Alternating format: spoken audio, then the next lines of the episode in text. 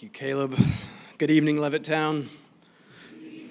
Caleb just made fun of my church's name. We're the only church in the country that has a parentheses in our name. I'm going to get rid of it one day. Thank you for having me. We are a Baptist church, but the parentheses is weird. I don't get it. It's been a blessing to be with you already tonight. I've been blessed. I didn't know Jacob was going to be here tonight. I got lunch with Jacob on Friday. I didn't know this was happening. We are in Woodside, Queens. We are surrounded by the nations and have been somewhat concerned of how little we are effectively reaching the nations around us, especially the unreached people groups that Jacob is working with. So we just got together with him to pick his brain and to hope to learn from him and hope to partner with him a little bit more. So I'm so excited that he was here. It also means that North Carolina's taken over here, NYC, because we are both from North Carolina, so we're glad to be with you. Thank you for bearing with us, Southerners. But we are here to worship. We have worshiped through song. We've worshiped through the edification of the encouragement of the gospel going forth. Now we're going to worship through the word, through the preaching and hearing of the word. So Genesis chapter 20. Please, if you have a copy of God's Word, you need to open that up and have that in front of you tonight. We're going to look at one of the lesser-known stories of Abraham.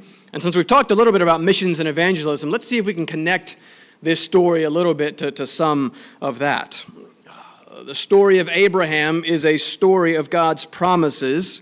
And your story, by the way, is a story of God's promises. Starting back in chapter 12, God has made Abraham these grand and glorious promises. In Genesis 20, where we are tonight, God has not yet delivered on those promises, and it has been decades, about 24 years at this point. That's a long time. You think all the way back to 1999. That's a long time to wait for something. Maybe you have been waiting and praying that long or longer for something. So what do you do when God seems quite slow to perform his promises? And why is God sometimes seemingly quite slow to perform his promises? Why 24 years from promise to fulfillment for Abraham? I think Genesis 20 can give us some answers and some encouragement this evening. God is working always in everything, and he is working always and in everything purposefully. So what is he doing here, and what is his purpose, and what's the point of this story? Well, just to be clear up front, just to make sure we're all on the same page, most simply, this story is here to remind you that God preserves his promises and his people. It's going to be kind of our big idea tonight. And we're going to see that God preserves his people through the performing of his promises, and he does so in spite of and actually through what seem to be great obstacles to the fulfilling of those promises. God has made Abraham grand and glorious promises. Levittown, God has made you grand and glorious promises. Can you, will you trust him to keep those promises? And what do you do when it seems like there are these huge obstacles to the keeping of those promises? What do you do when you are the huge obstacle to the doing and keeping of those promises? Because Abraham is going to mess up big time here. What's going to happen to the promise? There's this pattern in Abraham's story. God promises, Abraham jeopardizes the promise. God promises, Abraham jeopardizes the promise. It just keeps happening. And here we again, we have it jeopardized by Abraham's sin. But it's actually in the very next chapter, in 21, that we have the promise fulfilled in spite of Abraham's sin that we're going to consider tonight. So God, as he does throughout his word, is going to great lengths to demonstrate to you his faithfulness, to demonstrate to you that the fulfillment of his promises is dependent upon him and not on you. Abraham is not the hero of this story, and tonight we're going to look at the two main human characters of this story, Abraham and a man named Abimelech. And Abimelech is a pagan. It means he is not part of God's people. And throughout this whole story, it's really strange, Abimelech is presented clearly as appearing more righteous than Abraham. And yet, this guy's the one that's outside of the covenant. He is not part of God's people. He is out, Abraham is in, and so I think that this could be a very helpful study for us, as I think that there's a lot of identity confusion out there these days. There is conversion confusion in the church sometimes these days. Who is in? Who is out? Who are God's people and who are not? And what's the difference? Abimelech seems pretty good here. Abraham does not. Abimelech is not God's people. Abraham is. Why is that? Well, let's see. Again, God preserves his promises and his people. That's the sermon. We're going to briefly walk through 4 points, kind of strange, wordy points, but that's how I roll. So you're stuck with it. Point number one, we're going to see very clearly that God's people are sometimes pretty bad. God's people are sometimes pretty bad. And then surprisingly, in point two, we're going to see that pagans sometimes seem pretty good. That's strange. Why is that? And what's the difference between these two groups of people? Point number three, we're going to see God's promise to preserve and purify his sometimes pretty bad people. That's going to be the difference. And then finally, number four, we're going to see that God's promise through his people is the only hope for the world. So I'll walk through those and I'll explain those to you as we go. But can you and will you trust God to keep his promises to you? Let's read this story and see what happens. This is the most important part. I'm going to read for you the whole of Genesis chapter 20. This is God's living and active word. God reveals himself through this word. He relates himself to us through this word. So pay attention. This is what God wants to say to you tonight. Genesis 20. From there, Abraham journeyed toward the territory of the Negev and lived between Kadesh and Shur, and he sojourned in Gerar. And Abraham said of Sarah, his wife, "She is my sister." And Abimelech, king of Gerar, sent and took Sarah. But God came to Abimelech in a dream by night and said to him, "Behold, you are a dead man because of the woman whom you have taken, for she is a man's wife." Now Abimelech had not approached her. So he said, "Lord, will you kill an innocent people? Did he not himself say to me, 'She is my sister,' and she herself said, 'He is my brother'? In the integrity of my heart and the innocence of my hands, I have done this." Then God said to him in the dream, "Yes, I know that you have done this in the integrity of your heart. And it was I who kept you from sinning against me. Therefore, I did not let you touch her. Now then, return the man's wife, for he is a prophet, so that he will pray for you, and you shall live. But if you do not return her, know that you shall surely die, you and all who are yours." So Abimelech rose early in the morning and called all his servants and told them all these things, and the men were very much afraid. Then Abimelech called Abraham and said to him, "What have you done to us? And how have I sinned against you that you have brought on me and my kingdom a great sin? You have done to me things that ought not to be done." And Abimelech said to Abraham, "What did you see that you did this thing?" Abraham said, "I did it because I thought, 'There is no fear of God at all in this place, and they will kill me because of my wife. Besides, she is indeed my sister, the daughter of my father, though not the daughter of my mother, and she became my wife. And when God calls me to wander from my father's house, I said to her, "This is the kindness you must do me. At every place to which we come, say of me, "He is my brother.""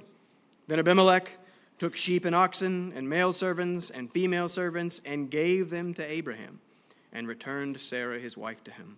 And Abimelech said, "Behold, my land is before you. Dwell where it pleases you." To Sarah he said, "Behold, I have given your brother 1,000 pieces of silver. It is a sign of your innocence in the eyes of all who are with you. And before everyone, you are vindicated." Then Abraham prayed to God, and God healed Abimelech and also healed his wife and female slaves so that they bore children. For the Lord had closed all the wombs of the house of Abimelech because of Sarah, Abraham's wife. If you would bow with me, let's first go to the Lord and ask him for his help in this time. Father, thank you for this opportunity tonight to be together. Father, thank you already for the testimony of new life in Christ. Father, thank you that you are the God who saves sinners. Father, we are often the saved sinners who are far less impressed with that fact than we should be. Father, impress upon us the goodness and the glory and the grace of what you have done for us in Jesus Christ. Father, convince us of the utterly and absolutely lost condition of all those around us apart from Christ. And more, convince and compel us to live lives that reflect that fact, lives that glorify you and lives that seek the good of those around us. Father, do in this time now what I cannot do. It is late and we have worked and we are tired. Father, wake us up. Father, focus our hearts and our minds on your word. And we pray that you would do your will in this time to your glory and our good. In Jesus' name, amen. Amen. All right, point number one, God's people are sometimes pretty bad. I want us to start first with Abraham. So this is God's man. He is standing in for and representing God's people tonight, you. How is Abraham portrayed here? Not so good. And this is the second time, if you are familiar with Abraham's story, that we have seen him do this exact same thing. Back in chapter 12, Abraham heads down to Egypt. He tells his wife in verse 11 that her beauty is risky for him because other men will want her. The ancients, unlike us today, actually understood that adultery was the most terrible of sins. It was a crime. So Abraham tells Sarah, hey, say that you're my sister so that I won't get killed, so that someone can get you, right? They were more willing to kill someone than they were to knowingly commit adultery. So this is Abraham's scheme. Pharaoh hears of Sarah's beauty, takes her into his harem, and he rewards Abraham richly. God afflicts Pharaoh with a plague. The pagan rebukes the Christian. What is this you have done to me? Sarah is restored to Abraham, and they are sent away out of Egypt. 20 years later, here we go again. And in fact, the story seems so similar. There's even another one coming in chapter 26. Isaac stupidly does the same thing, like father, like son. But the stories are so similar that critical scholars argue that this must be some sort of editorial error. It's just the same story and it's been mistakenly multiplied 3 times. There's no way Abraham would have done the same stupid, sinful thing twice. Ha. These scholars don't understand human nature very well. These scholars don't understand sin very well. So we need to be very careful to not make that same mistake tonight. Look at verse 1. Abraham is journeying south. We don't know why. He heads to the land of the Philistines. And there again in verse 2, he lies, saying, she is my sister. Abimelech takes Sarah, who would have been about 90 years old at this time. Abimelech is the king of Gerar. There are multiple Abimelechs throughout Scripture, so this is probably a sort of a royal title, just like Pharaoh. Abimelech means my father is king, and we will come to him in a moment.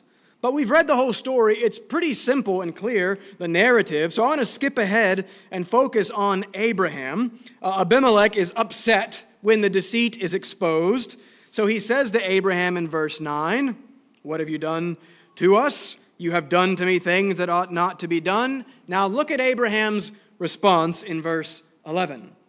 Excuses. I did it because I thought there is no fear of God at all in this place, and they will kill me because of my wife. Besides, she is my sister, the daughter of my father, though not the daughter of my mother, and she became my wife.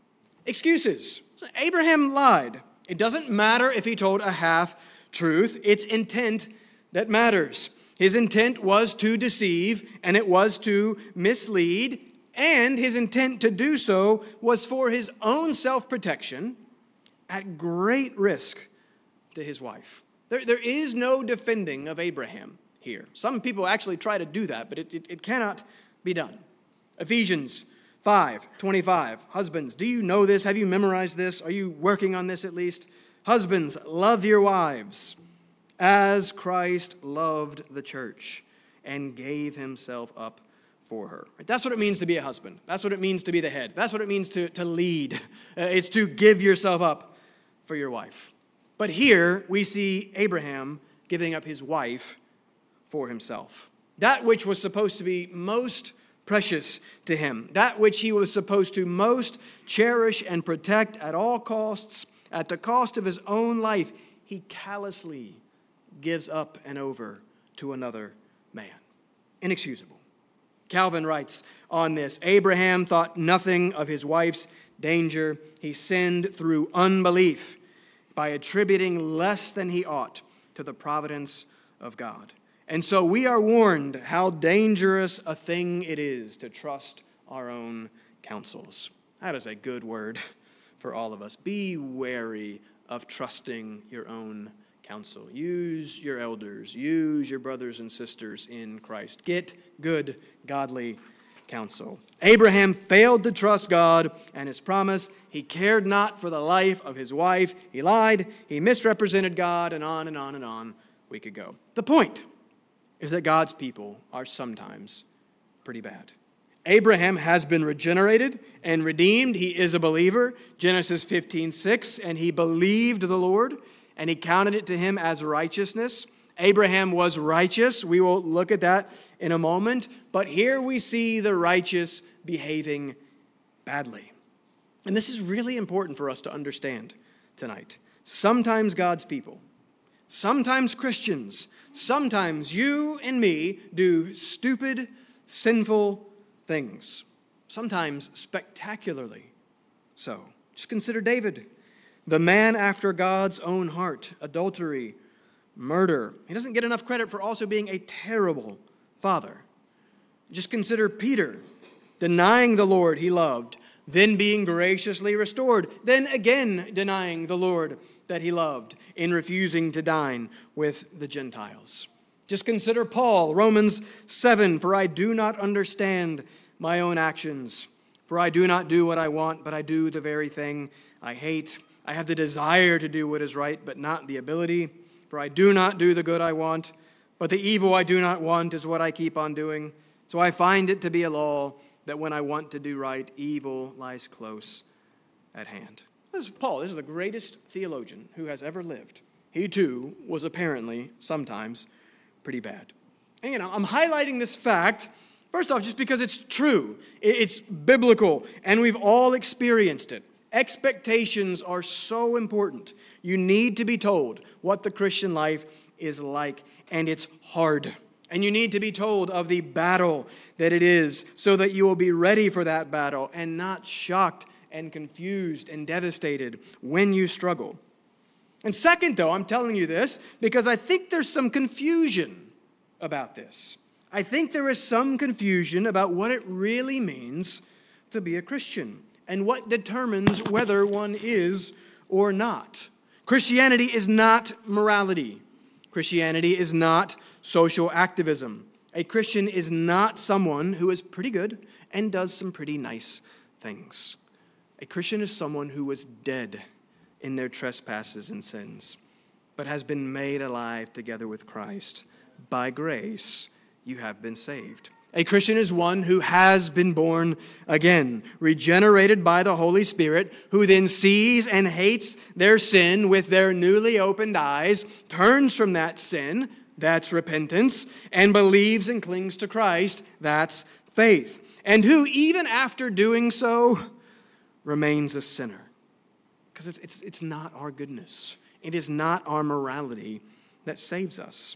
And since it is God who saves us, and God's goal is to save us entirely and completely, which means he is going to totally transform us and make us like Christ, perfectly righteous, perfectly good. That means that there are going to be times when God ordains and allows that remaining sin to be exposed, because there's a lot of it in our hearts. Those hearts that are deceitful above all else. We are so much more sinful than we know. That's one of the things that I most want to know, and I'm trying to talk with someone and discern their spiritual state and what they understand and if they're born again. Have you felt the weight and the depths of your depravity and of your sinfulness? And have you utterly despaired of your own goodness and hope of proving your own goodness in any way whatsoever? God knows that sin that remains, and he loves us so much more than we know, so much that he is going to do something about that sin that is so bad. And so one of the things that he does is he lets it out. He reveals it so that he can deal with it. He exposes it so that we can be exposed to our own wretchedness and utter neediness, so that we will then turn to and cling to him all the more. We've got to start off by seeing that sometimes Christians are pretty bad. Point number two, because this one's a little surprising and strange. Pagans sometimes seem pretty good. Let's consider Abimelech. He looks pretty good. Doesn't start off so good. He takes Sarah in verse 2, but that was tragically normal king behavior back then. Now look at verse 3. Let's focus here. I love verse 3. God speaks to Abimelech in a dream. This is actually a rare occurrence in Scripture. There are only a handful of dreams, maybe 21 of them in the 1,189 chapters of the Bible. Most of the dreams are very early, before we have any sort of the word recorded and written down. And actually in Scripture, God speaks more to pagans through dreams than he does to his own people. That's interesting. I would like to unpack that with you. We do not have time. The point is that this doesn't happen a lot in the Bible. This is not the norm. Your dreams are just dreams. My wife dreamed that I was eaten by an alligator. So thankfully, it's just a dream, right? I'm still here. Not worried about the alligators, just a dream. So God does, though, in this case, come to this pagan dream, this pagan king in a dream, and he speaks to him, and look at what God says. This is great. Behold, you are a dead man. Maybe we should incorporate that into our evangelistic strategy. But what a great opening that is. And if you think about it, what a biblically true statement that is. Romans 6:23, for the wages of sin is death. Combine that with Romans 3:23, and all have sinned. That means that this declaration, behold, you are a dead man, is ultimately true of everyone. Everyone. I hate traffic so much that we came out really early today, because getting out here is like coming to a different state. It's so far away and the traffic's so bad. So I brought my daughters. We came out early to sit and work in Barnes & Noble. And then we went to eat at the melt shop in the mall and eat grilled cheeses. And we had a lot of fun. But I was working on this and thinking about this at the same time. And so as I'm watching all of these people and passing by all of these people, as I'm getting ready to prepare this sermon, I'm being reminded of what I'm about to say to you today and thinking, hey, every single one of these people, if they do not know Jesus Christ, every single one of them are dead in their trespasses and sins. Every person that you interact with, every person that you sit by on the train, every coworker, every family member, every neighbor, every single person that does not know Jesus Christ is a dead man. You see, this gospel, this good news that there is forgiveness and life offered in Christ only makes sense. And it's only actually good news if we first understand that we are dead and that all sin deserves death. We were all of us dead in our trespasses and sins. I mean, I want you to honestly consider, do you look at the people around you in this light? And does your interaction with the non-believers around you in any way reflect the fact that we believe that every person who dies apart from Christ spends an eternity in hell?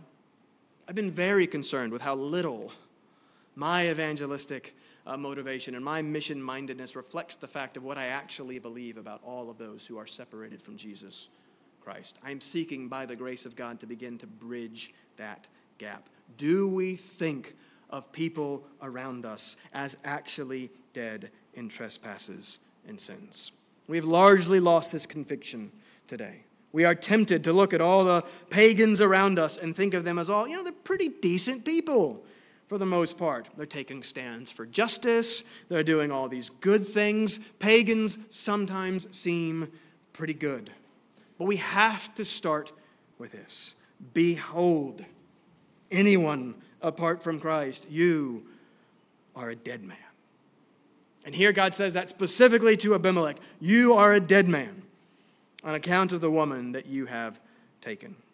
Again, God's words. Abimelech would rightly deserve death for the sin of adultery. Yeah, we don't even think adultery is a sin today. But it, like all sin not dealt with, is deserving of death. The wages of sin is death. We just don't believe that. I just don't think that we really believe that. And we don't live in light of that fact. But continuing on, look at Abimelech's response. He protests. You are a dead man. He doesn't just die. He protests. Look at verse 4. He's not touched Sarah. And so he says, Lord, will you kill an innocent people? Stop there. There's two interesting things to note there. He doesn't say, will you kill me, an innocent person? He is the one who would have sinned, but he says, an innocent people. And it's even more interesting if you're using the King James. The King James is a better translation here. He says, will you kill a righteous nation? The word that the ESV translates innocent is just the Hebrew word for righteous. And the word the ESV translates people is the Hebrew word for the nations. Right? We are seeking to reach the nations with the gospel. This is the same word that was used back in 1818, where God says that all the nations of the earth shall be blessed in Abraham through the seed, through Christ.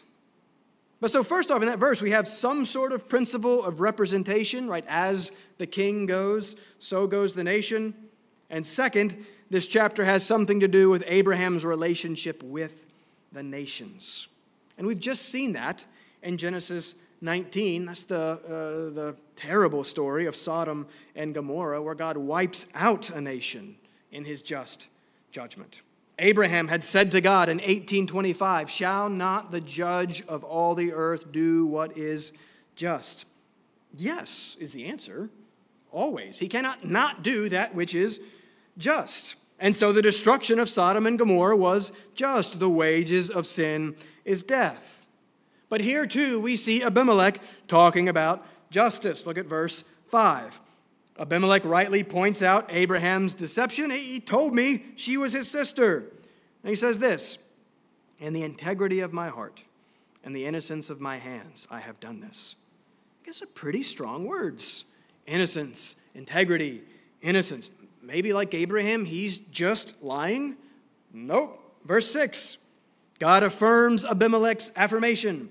Yes, I know that you have done this in the integrity of your heart, and it was I who kept you from sinning against me. Therefore, I did not let you touch her. God then commands Abimelech to return Sarah to Abraham, warns him that if he doesn't, he shall surely die. And where we just saw Abraham respond poorly, with the making of excuses, without owning up to his sin, look at Abimelech's response. Verse 8, he immediately gathers everyone, shares what God has said, and they were very much afraid. That's ironic, because that's the same word Abraham uses in verse 11 when he says that, oh, there's no fear of God in this place. Here they are afraid. And the great irony of Abraham's statement is that it's actually he who is the one who is fearing man rather than fearing God. So verse 9, we've seen Abimelech calls to Abraham, what have you done to us? How have I sinned against you that you have brought on me and my kingdom a great sin? You have done to me things that ought not to be done. Again, what a line that is. The pagan rebukes the patriarch. Abraham keeps making excuses. He doesn't own up. He doesn't repent. Abimelech's response, verse 14, Abimelech took sheep and oxen, male servants and female servants, gave them to Abraham, and returned Sarah, his wife, to him. So he gives Abraham all this money. He invites him to stay in his land. He affirms Sarah's innocence in the whole affair to vindicate and justify her. Abimelech seems pretty good. Sometimes pagans seem pretty good. If you looked at the passage, and if you were able to remove verse 7 and 17 and 18, in other words, if you were able to take out what God says about Abraham and what God does on behalf of Abraham, and you just considered the remaining 15 verses, which of these men would you assume was God's? Abimelech or Abraham? I think we'd all say Abimelech, because he looks pretty good, and Abraham looks pretty bad. And the point is that if our basic understanding of what it means to be a Christian is little more than morality, is little more than looking pretty good and being nice, and we're going to run into all kinds of problems. We are conversion confused these days. We are Christian confused. We are confused about what it even means to be a Christian and what makes one a Christian. Abimelech looks pretty good and comes across in this count looking better than Abraham. And this is sometimes going to be the case. Pagans can do all kinds of relatively good things. They can feed the poor. They can adopt orphan children. They can be civil rights activists. They can do good, rightly understood. They can do relative good. And so we need to be able to affirm this goodness, but to rightly understand and define this goodness. Because we have to understand whatever this goodness is, we have to understand it in light of Romans 3:12. No one does good. Or Jesus' words in Mark 10:18. No one is good except God alone. I think that Calvin, he really helped me out in this. Calvin breaks it down like this. And he says that we have to set forth this distinction between earthly things and heavenly things. And so he writes that earthly things are those which do not pertain to God or his kingdom, to true justice, or to the blessedness of the future life, but which have their significance and relationship with regard only to the present life. And then he says, heavenly things are the pure knowledge of God, the nature of true righteousness, and the mysteries of the heavenly kingdom. So this distinction is important because in earthly things, pagans can do all kinds of good. In heavenly things, none. None. Because of Romans 14:23, whatever does not proceed from faith is sin. All that is not from faith is ultimately sin. That's why Augustine used to refer to pagan virtues, right? The good that pagans sometimes do. He would call this virtue splendid vices. Splendid, that sounds nice, but it's actually still a vice. Splendid vices. Because there can be no true virtue without the worship of the true God. There can be no true righteousness except that which is received from the true God. He says, yeah, there's a virtue which is employed in service of human glory. It's a relative virtue. I guess that's better than no virtue. It makes someone less depraved, I guess, but still depraved. It's only a relative virtue when God requires real virtue. It is only a relative righteousness when you know what God requires? Perfect righteousness. You must be perfect. Because goodness must accord with some standard. And true goodness must accord with God's standard. And God's standard is absolute perfection. God's standard is that goodness is not determined just by action, but intent. Not just by deed, but the heart. An act, then, is only truly good if it is motivated first and foremost by a desire to please and honor the Lord.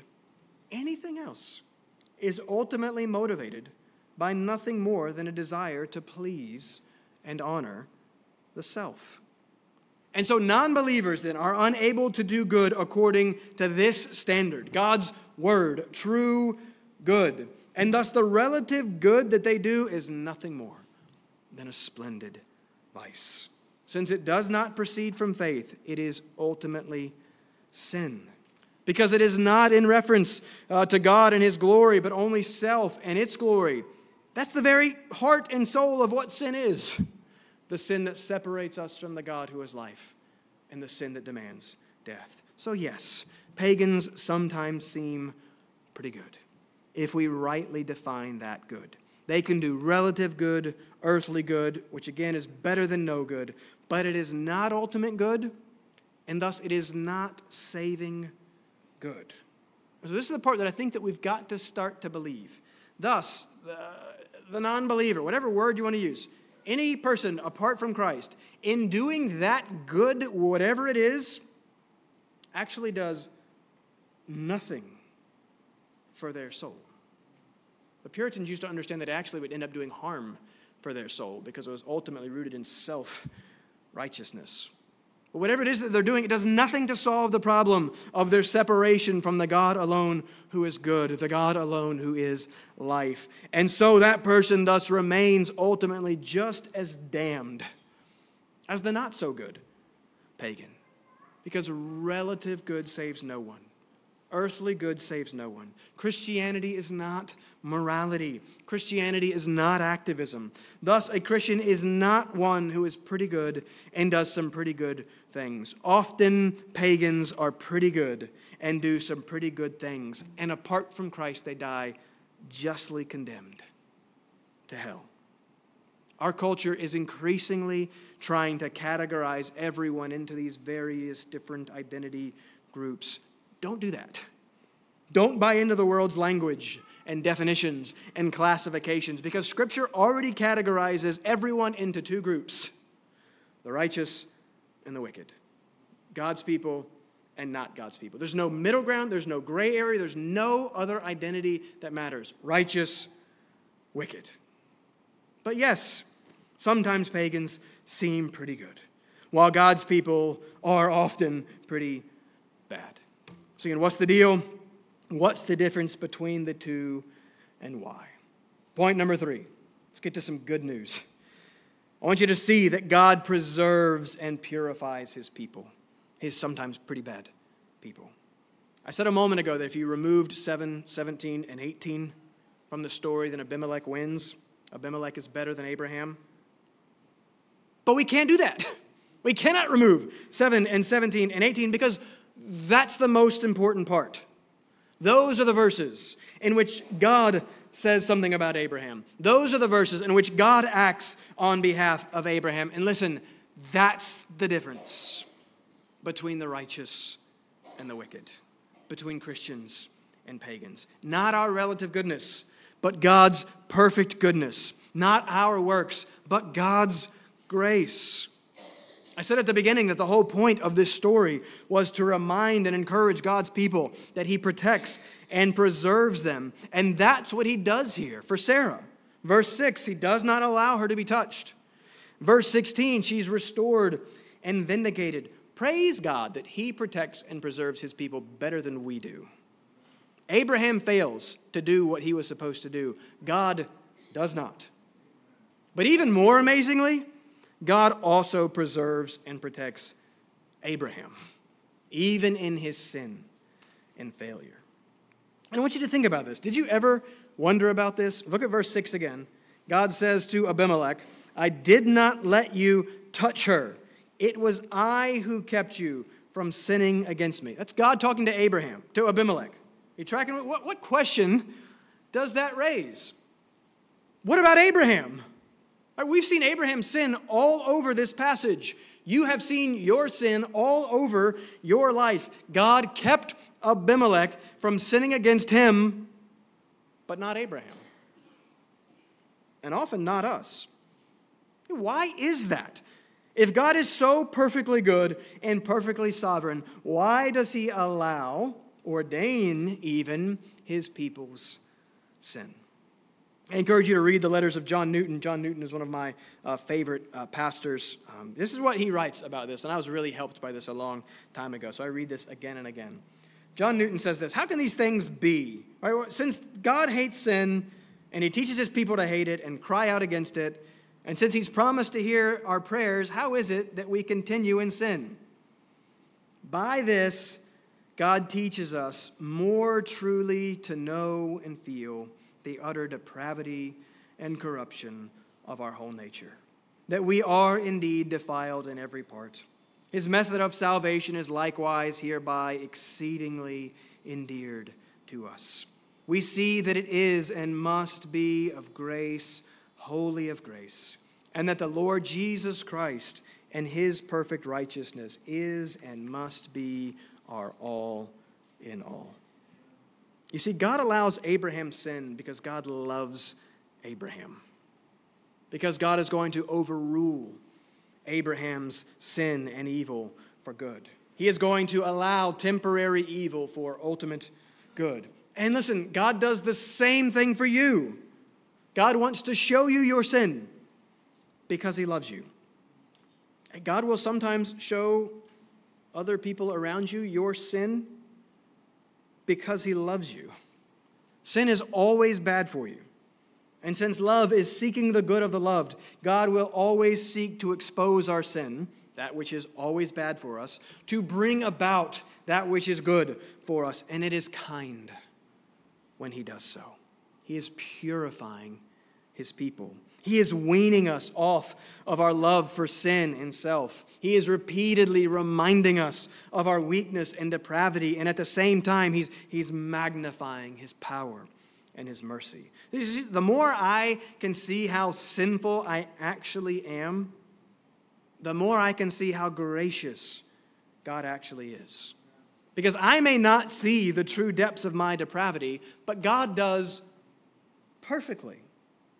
He sees and knows that I can't even preach a sermon about his grace with perfect motives and without sin. I can't do a single thing apart from that sin that taints and affects everything within me. So again, if it's our own goodness and our own morality, we're doomed. Right? We have no hope whatsoever. But if we can see that sin still taints everything that we do, and we can still see that God's grace still overrules everything that we do for good, then all of a sudden we are known, and we know that we are known. And then as we come to his word and his promises again and again and again, we see that he still loves us, even though he knows us. Still sends his son to die for me. He's still faithful, kind, and good to me. See, it's that fact. It's the realization of the magnitude of my sin, but the greater magnitude of his mercy that slowly begins to actually change and transform me. It's not by focusing on my own good and trying real hard to be good. Anybody can do that. There are plenty of pagans who have done more relative good than I have. But it's seeing my lack of goodness and God's abundance of grace that then begins to fuel and fire me to seek to be truly good. It's his grace that begins to make me good, like Jesus Christ. Unlike the world, I'm no longer having to establish my goodness. You see, the difference in the Christian is that he knows that he doesn't have any goodness. I have no righteousness in myself. That's the whole point.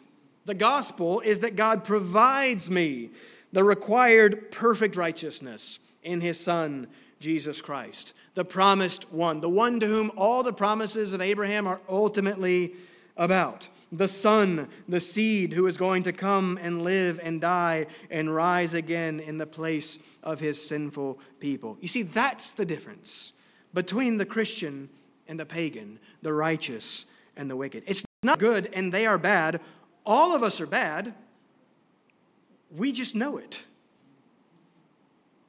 And because we know it by the grace of God, we now turn and throw ourselves on Christ, who is our righteousness and our goodness. You see, Christ is the difference. The grace of God is the only difference. Relative goodness or righteousness doesn't eternally matter at all. You have to be perfect to be saved. You have to be 100% perfectly righteous in God's eyes to be saved. And that is only found by grace through faith in the perfectly righteous one, Jesus Christ, who lives and dies and rises again for sinners like us. So yes, sometimes we Christians are pretty bad, but always Christ is perfectly good. And we are in him. Let me emphasize, this is not an excuse for us to go on sinning. By no means, Paul would say. We're taking a realistic look at indwelling sin so that we'll have realistic expectations. But more importantly, we're looking at the fact that God's grace is greater than all our sin. Where sin abounds, grace abounds all the more. Not so that we can stay in our sin, but so that seeing the glory of his grace, we are actually motivated to flee from that sin and to cling to Christ and to become more and more like him. More and more actually good and actually righteous. And that's a lifelong process, and it's a gift of grace. And he who begins the good work in us will bring it to completion.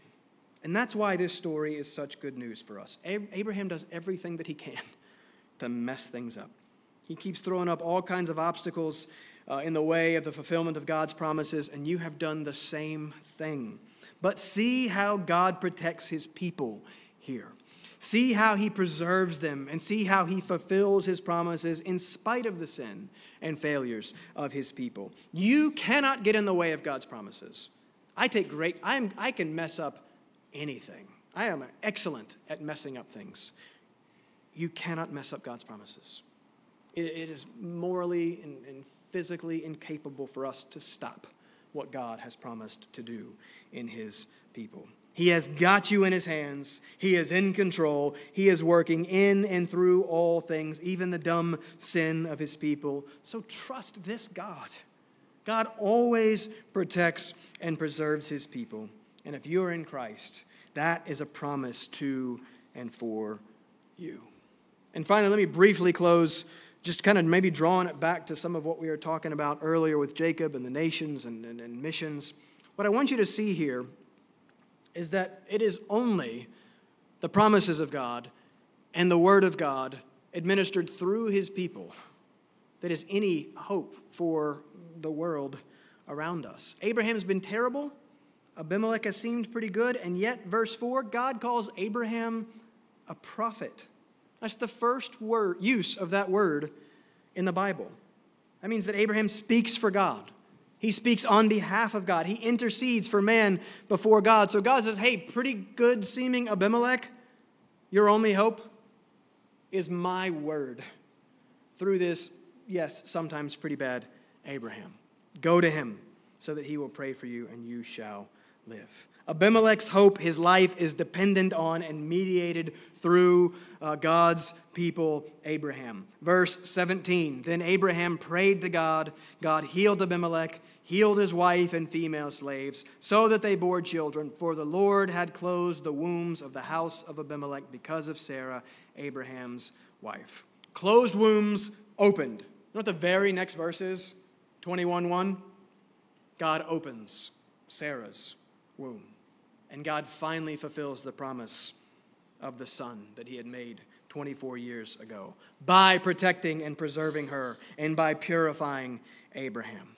You see, this passage is clearly about life and death, and life and death are in God's hands. And the life and death of the pagans here is entirely dependent on their connection to God's man, Abraham, even in his sin. Abraham is the one in the wrong, yet Abimelech still must ask Abraham, God's chosen instrument of salvation, to intercede for him. Though Abraham had nearly brought death to Abimelech through his sin, Abraham is still God's chosen means to bring him life and blessing. And so here we see Abraham prefigure Christ, but also we see him also here prefiguring us, the church. This is what I want you to hear and leave with as we close. We are the only hope for the pagan world. Not because we're good, not because we got brilliant ideas, but because we've got the gospel. We're the only ones who have the gospel. That is the power of God for salvation. I'm so sad that there's another election coming up. I hate all these things, and it's coming up, and I don't want to deal with any of it. I don't care who wins. It's not going to change anything. Not going to change anything. The only actual hope for the world and for the people around you is the gospel of Jesus Christ. It's not our morality. It's not our politics. It's not our activism. It's not our transforming the culture or ushering in the kingdom. Only Christ can do that. And he does that when he returns. That is not our job. Our relative goodness is not the hope of the world. Christ's perfect righteousness is the only hope of the world. That righteousness that comes by grace through faith. That righteousness that is only offered through the gospel, that is the power of God for salvation. Levittown, listen, that's the hope of the world. That's the hope of all of these thousands and thousands and thousands of people around you. Listen, that's how we help the world. We are sometimes pretty bad. The world sometimes seems pretty good. But the world will be no different than Sodom in chapter 19 if it does not hear the good news from us, and by the grace of God, repent and believe. The promise of God of forgiveness and life for all who believe in Jesus is the only hope of anyone in this dark and dying world. And for whatever reason, in God's mysterious providence, he mediates that message through us, his people. So church, consider, do you consider those around you as dead in their trespasses and sins apart from Jesus Christ? And does your relationship and interaction with him in any way reflect that fact? Let me encourage you to start by doing what Abraham does in verse 17. Pray. Start with praying for the lost around you. Pray that God would intercede and that God would save them. And then love those around you more and more by intentionally and boldly, though wisely and kindly, beginning to speak to people of Jesus Christ and what he has done for you in giving you life. Church, listen, that's why we are here. Jesus Christ is the only difference between us and the world, and Jesus Christ is the only hope of the world.